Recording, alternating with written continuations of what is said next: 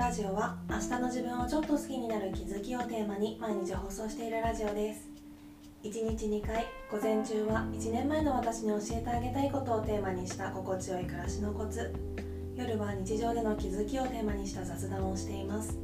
もしよろしければフォローコメントなどなどお待ちしております。ということでこの回は1年前の私に教えてあげたいシリーズをお送りします。今回は1年前の私に教えてあげたい。人との約束マイルールのようなことをお話ししようかなと思っていて。私何度かブログとかインスタにも書いてる通り転職に失敗したことをきっかけにあとはコロナもあってここ23年くらいかな割と人間関係が鎖国状態なんですね。本当にごくわずかの人にしか会ってなくってそれこそ前までは週1とか毎日レベルで会ってた人とかともぱったり会わなくなったりとかしてて、まあ、別に喧嘩したとかじゃなくって本当にフェードアウトっていう感じで。それは客観的に見たら寂しいものなのかもしれないしまあたまにああの子どうしてるかなって思うことがあるんですけどなんかね今は今ですごい楽になったなとも思うんですよね。前までは本当に人との予定はあればあるほど人間的な価値が高いみたいな結構歪んだ感覚があったりして休日に予定ないとかありえないって感じだったんですけど今考えると本当知らず知らずのうちにすごい疲れて消耗していたんですよね。まあ転職失敗した惨めな自分を見られたくなくって人に会いたくなくなったっていうのがきっかけなので、まあ、ある意味ショック療法的な感じもしますがその結果自分が一番自分らしくいられるというかペースを崩さずにいられるラインが分かってきたのでまあこれは必要な出来事だったのかなと今は理解しています。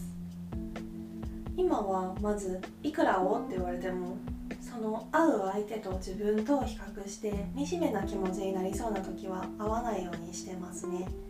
感覚的にはそうだな。自分が仕事のミスをして怒られて落ち込んでる時に評価されて昇進した人にはあんまり会いたくないじゃないですか。まあそんな感覚で。もちろん惨めな気持ちになるからいませんなんて言う必要はなくってまあのらりくらりとというか仕事忙しくてごめんねみたいな感じでいいんじゃないかなと思ってます。それで機嫌を損ねるような相手だったらまあそれまでの関係だしそう考えると人間関係のブラッシュアップっていうか断捨離というか、まあ、そういう表現をしてしまうのはあんまり良くないかもしれないんですけどそういう効果もあるんじゃないかなって思う。ですよね。あとは自分のメンタルと関係なく基本的には私はご飯レベルっていうか長くても34時間くらいしか人には会わないことにしています。これはまあ単純にずっと人といると疲れるからっていう理由なんですけどこれは親密度合いにもよる気がしていてまあこれまたブラックな発言かもしれないんですけど友達と一言で言ってもそこにはまあいろんなレベルがあるわけじゃないですか。いやマジで性格悪いなと思うんですけど。知り合いに毛が生えた程度の友達と人生における深い話みたいなものをする友達っていうのはやっぱり違うはずですよね。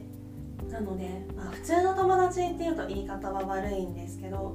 そういう友達との予定は、まあ、基本はご飯レベルしか行かないっていう風になりました。例えばディズニーとかレベルの